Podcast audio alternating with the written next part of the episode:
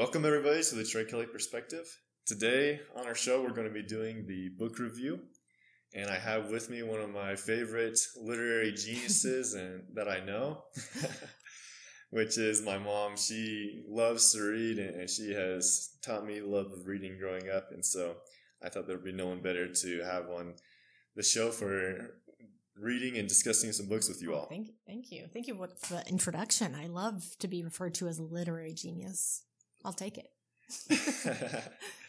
right.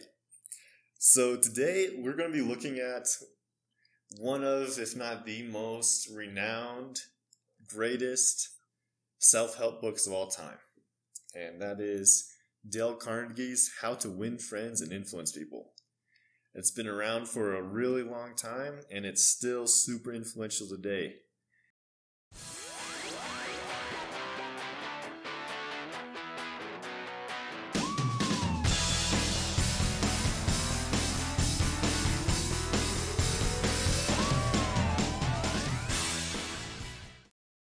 Mom, could you tell us a little bit what is this book about? Why do you think it's had such a big impact? Yeah, I, I think it's it's had such a big impact because it's truly stood the test of time.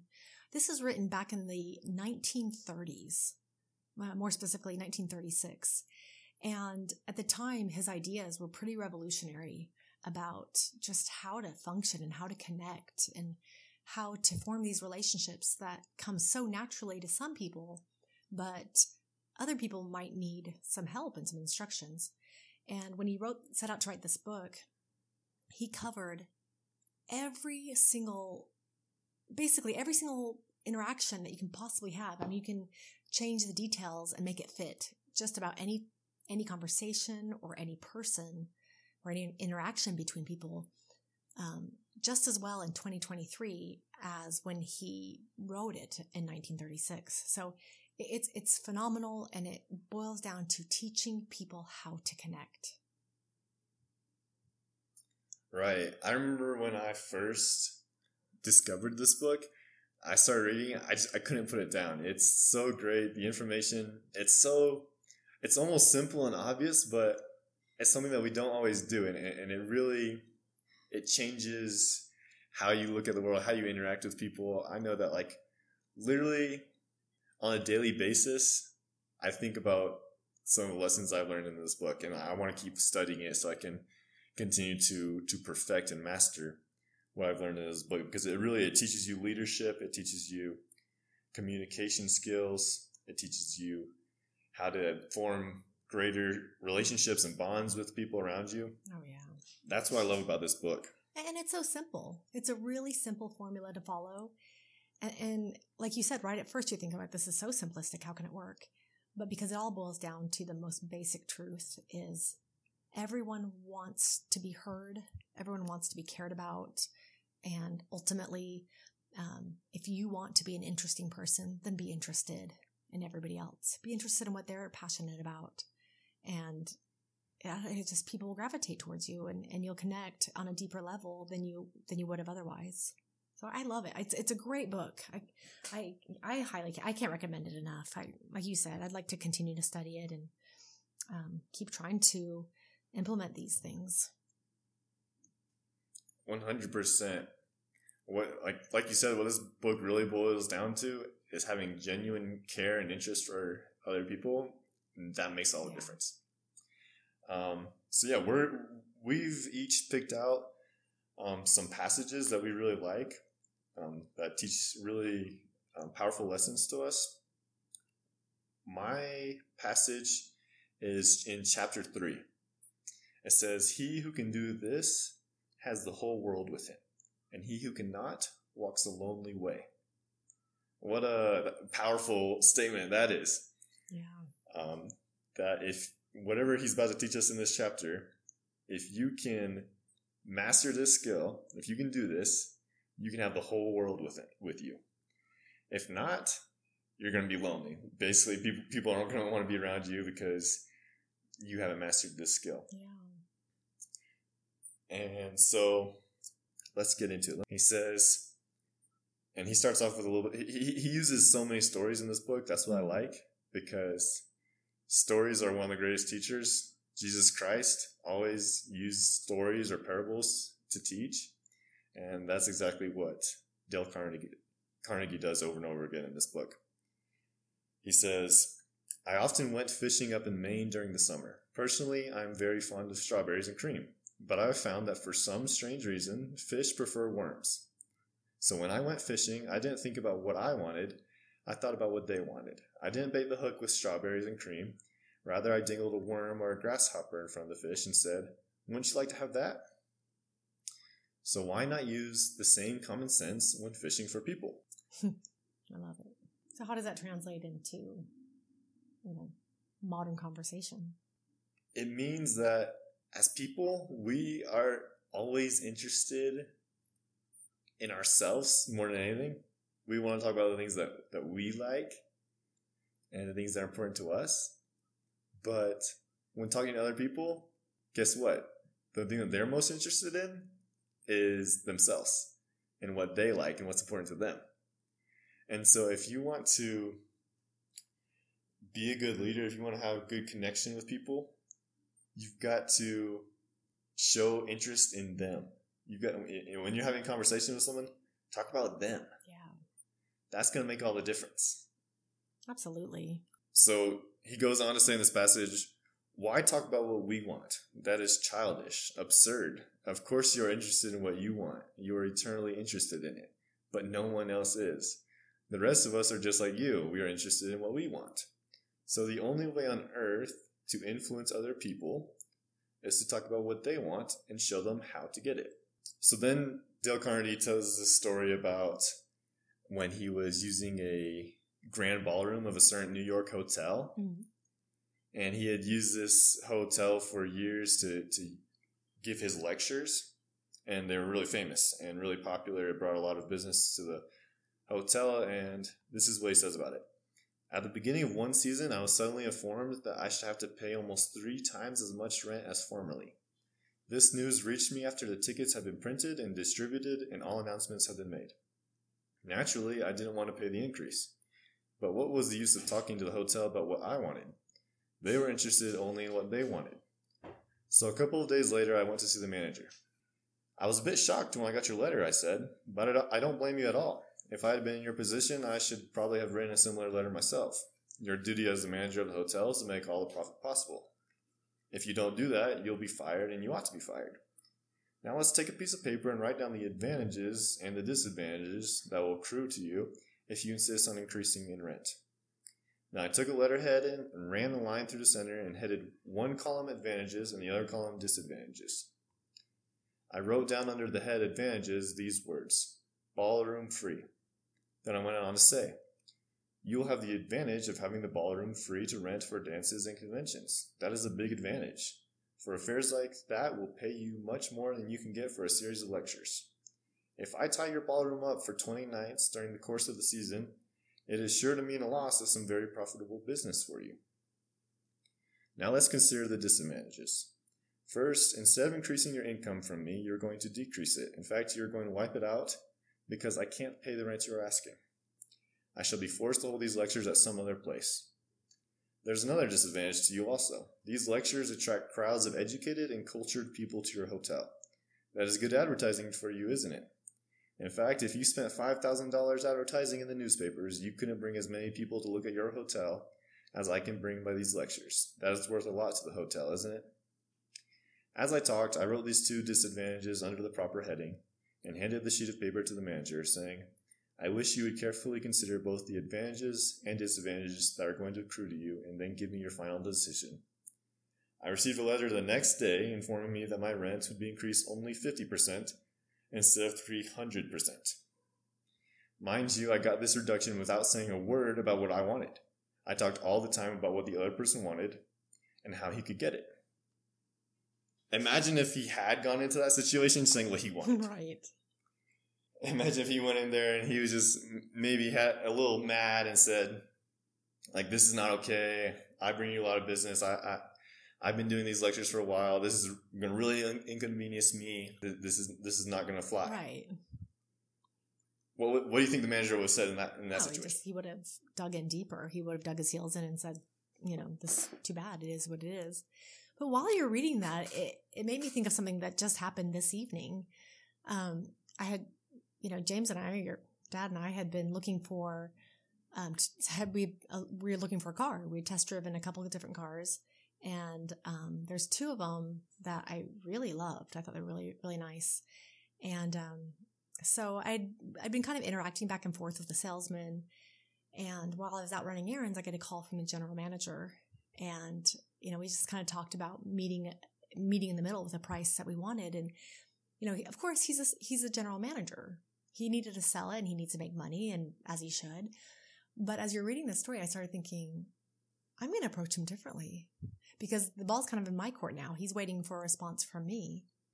And instead of going back at it with, um, you know, kind of digging my heels in deeper with my negotiations, I think I'm going to tr- approach the sale of this car, the purchase of this car by addressing his needs and his interests and what he's striving to do as a manager of this dealership.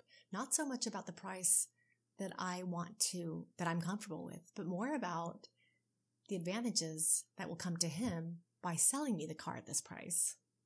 So I never even thought about it as far as like negotiating for a, a car, but, but that's what's so great about this book is here, you know, almost a hundred years ago it was written and we can use it now to, in, in, the negotiation of purchasing a car from a dealership. It's just, it, it's incredible how these, these principles apply to just about any situation that we have in life. Yes, exactly. And I'm really interested to see how that goes with, you know, your new approach to working with this, negotiating with the salesman, because in my experience, like ever since reading this book, like now when I am, like if I'm going to write an email to someone asking them for something that I want, mm-hmm. I always try to start off with talking about what they want. It's so brilliant. And I, I'm not perfect at it and I don't always remember to do it, but like it is definitely a game changer when you do it that way because when the focus is on what they want, then of course they want to help you out with something if it has to do with what they want. If it's only about what, what you want, uh, maybe they don't really care about that. They probably don't. Right. Like focus on what how it's going to benefit them. yeah, exactly. So somehow, some way, I've got to convince this manager that meeting me at the price that I want in fact, he'll probably either break even or lose money on this vehicle, but I've got to somehow convince him that this is what he wants. it's going to be right. a little tricky, but I, I think I can do it if I give it enough thought.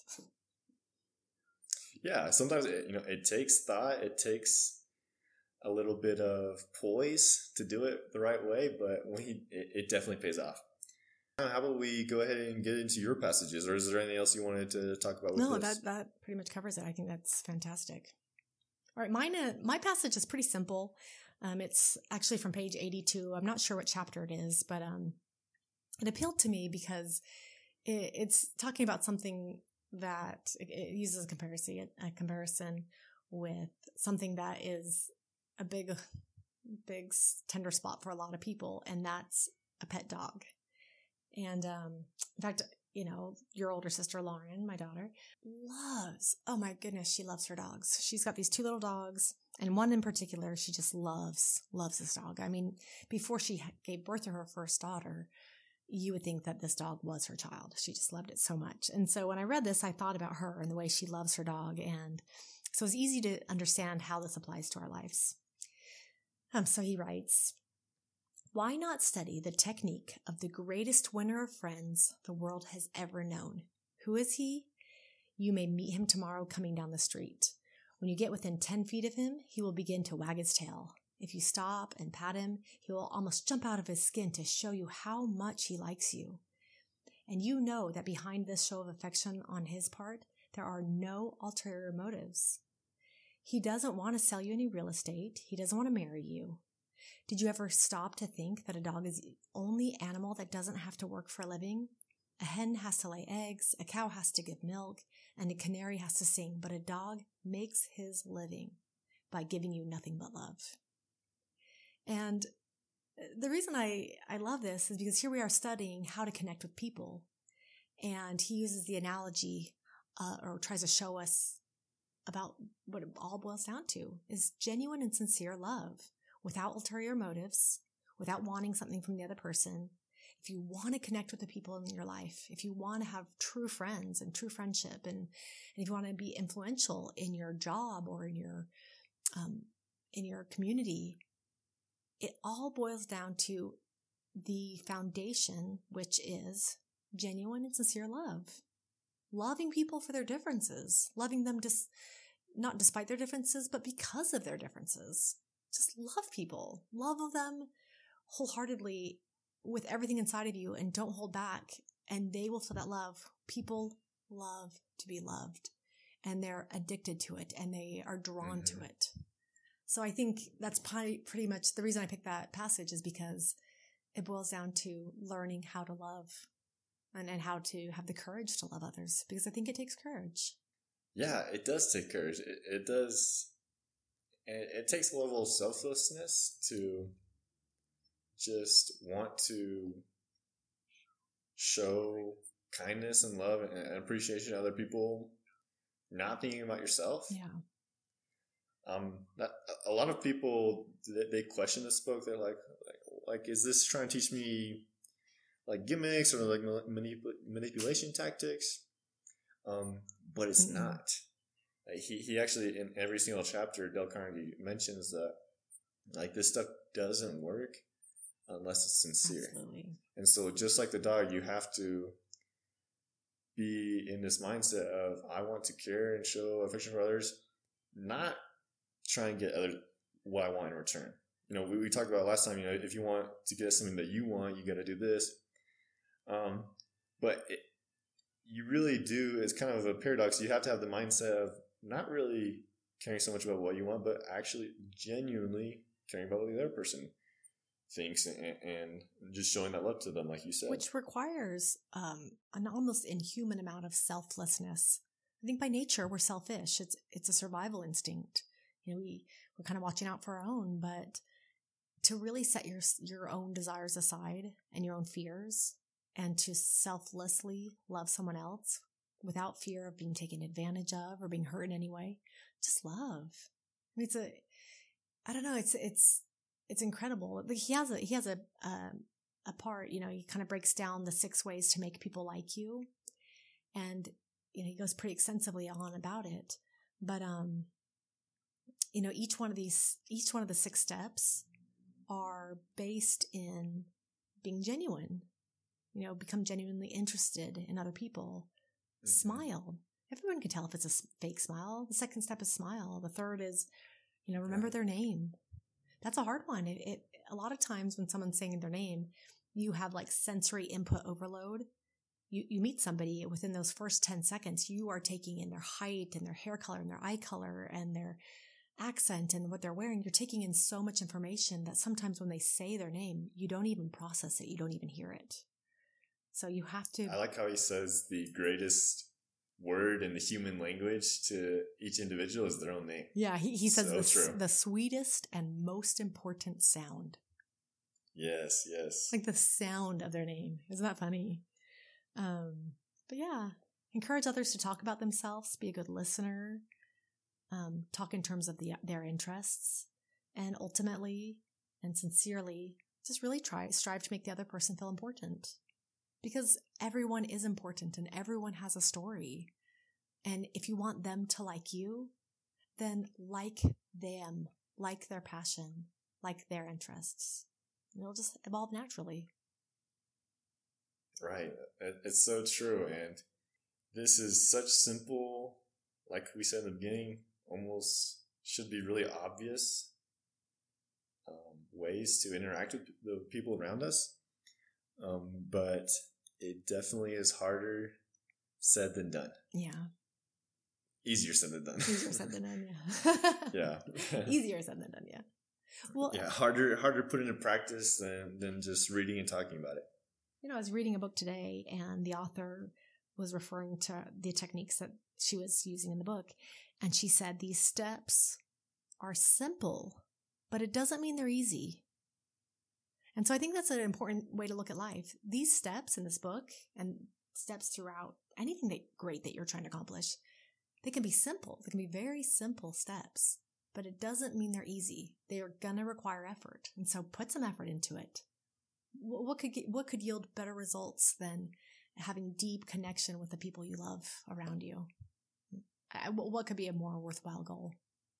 Right. That's, there isn't anything that, that's the most worthwhile thing that we can pursue in this life is, you know, having great, strong relationships with others because, you know, in, truth, relationships that we have on these with others in this life is the only thing that carries with us into the next life. We don't carry any possessions, but we do carry our relationships with others, and, and that's why family is so important, and not just blood family, but family by through way of friends and, and connections with others. Well, the the whole human family, the whole human family. Exactly.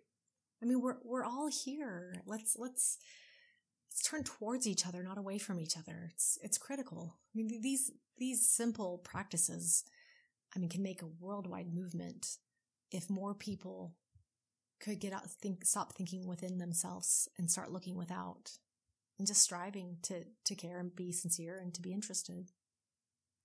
Right, one hundred percent. Now, did you have other passages that you wanted to share as well? I had a bunch of little quotes written down. Um, just some really, really simple things. Um, but ultimately, I'll just kind of close my, my thoughts with this because it's it's something that I really strive to live by because we're all going to face hardship, we're all going to fa- face trials and and have good times and bad. That's it's unavoidable, and uh, we don't even necessarily want the bad times to go away because it makes the good times that much sweeter.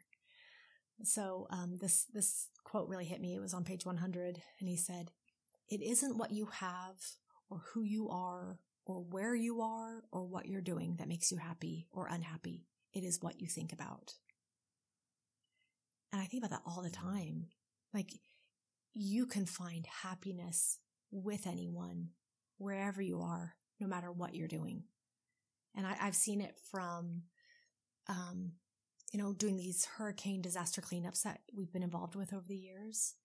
And, you know, we're knee deep in sludgy you know, just sewage waters and trying to muck out people's houses where they've lost everything. And we're shoulder to shoulder with these homeowners who have just lost everything that they've ever owned in this world. And they're filled with joy because they're focused on the positive and they're great. They're filled with gratitude. And I mean, I, have seen some really happy people in some really unhappy situations. Mm-hmm. And it's because of where their heart is and what they're focused on. So it's something I really try to, I really, really, really try to look for the silver lining in, in every situation. And so that, that quote really hit me. I really, it's something I want to continue to strive to do even more perfectly if I can. I love that quote. And of course, it really reminds me of what our prophet, President Russell Nelson, has said a few years ago that is probably his most um, quoted quote where he says, The joy that we feel has little to do with the circumstances of our lives and everything to do with the focus of our lives. It's 100% sure. It's where your heart is. If you focus on, on the good, on the positive, and especially um, in the context that President Nelson was talking about, focus on the gospel of Jesus Christ, then you will be able to feel joy. And the circumstances that you're going through in your life will have little impact on your joy. I love that. It's true. And it, we've proved it within ourselves time and time again. And we've also proved the opposite. Mm-hmm. You can be in paradise and be miserable if you're focused on the fact that uh, your waitress is taking too long to bring you a drink. Right. Yeah. you know, I mean, where it's it's all about um, the focus of your life, and, and not as much about the circumstances. And it is about focusing on the Savior. All joy, all happiness, comes back to our relationship with Him and striving to become more like Him. One hundred percent. I love that. Thank you. Yeah, there's um, obviously there's a lot of wisdom in this book. How to win friends and influence people. It is great. We've only pulled out a few really small nuggets out of it. Um, and it is just packed full with more great stuff like this on all types of topics, and it centers around the same principles, but in so many different ways you can use it. We highly recommend this book. I would love to return to this book again in a future episode. We, we might even, you know, go over this again because there, there's so much to look at here and it really stands the test of time. And just before we go, I want to leave with you all an invitation. We can all do it tomorrow. It's a simple invitation, a way that we can apply what we've learned about in this book today. Tomorrow, have a conversation with someone that you know, family, a friend, a loved one, but only talk about them. Only talk about what they're interested, what they would want to talk about. Don't mention the things going on in your life. Don't mention what what you're thinking about, what you want, what you like. Try that out. Just tomorrow, call up someone that you know, send someone a text, sit down with someone, and just talk about them. And ask them questions about themselves and just see what happens. And I can promise that instantly they're going to feel a greater connection to you. You guys are going to feel greater connection to each other and greater appreciation for each other. They're going to think you're a greater conversationalist, even though they did most of the talking because you were, you know, asking about them. I love it. That is the irony of it, but it's it's it's absolutely foolproof. So yeah, I'm gonna try to do that tomorrow. I'll definitely try. I'll definitely do it. And I hope that whoever's listening to this right now, I hope that you take up that challenge because it's a game changer. The more that we do that, the greater our lives are going to be. Absolutely. Do you have any last words, Mom? I really, I just really appreciate you inviting me to do this. And um, uh, for those that don't know this, we're actually um, doing this podcast in two separate countries right now. So we're mm-hmm. about 8,000 miles away from each other. Right. 8, yep. Um, but um, just I, I feel closer to you than ever. And so I, I really appreciate you doing this. And, and I really hope I appreciate this challenge and I hope everyone takes you up on it. Uh, I'll definitely try it myself. It'll be kind of hard. I'm a chatty person. So we'll have to really, I might have to do it over text message. but um, yeah, I love it. Thank you so much. I appreciate it. Well, thank you so much. And we'll look forward to doing it again next week. All right. We'll see you next week. Thank you, everybody, for watching. Have a good day.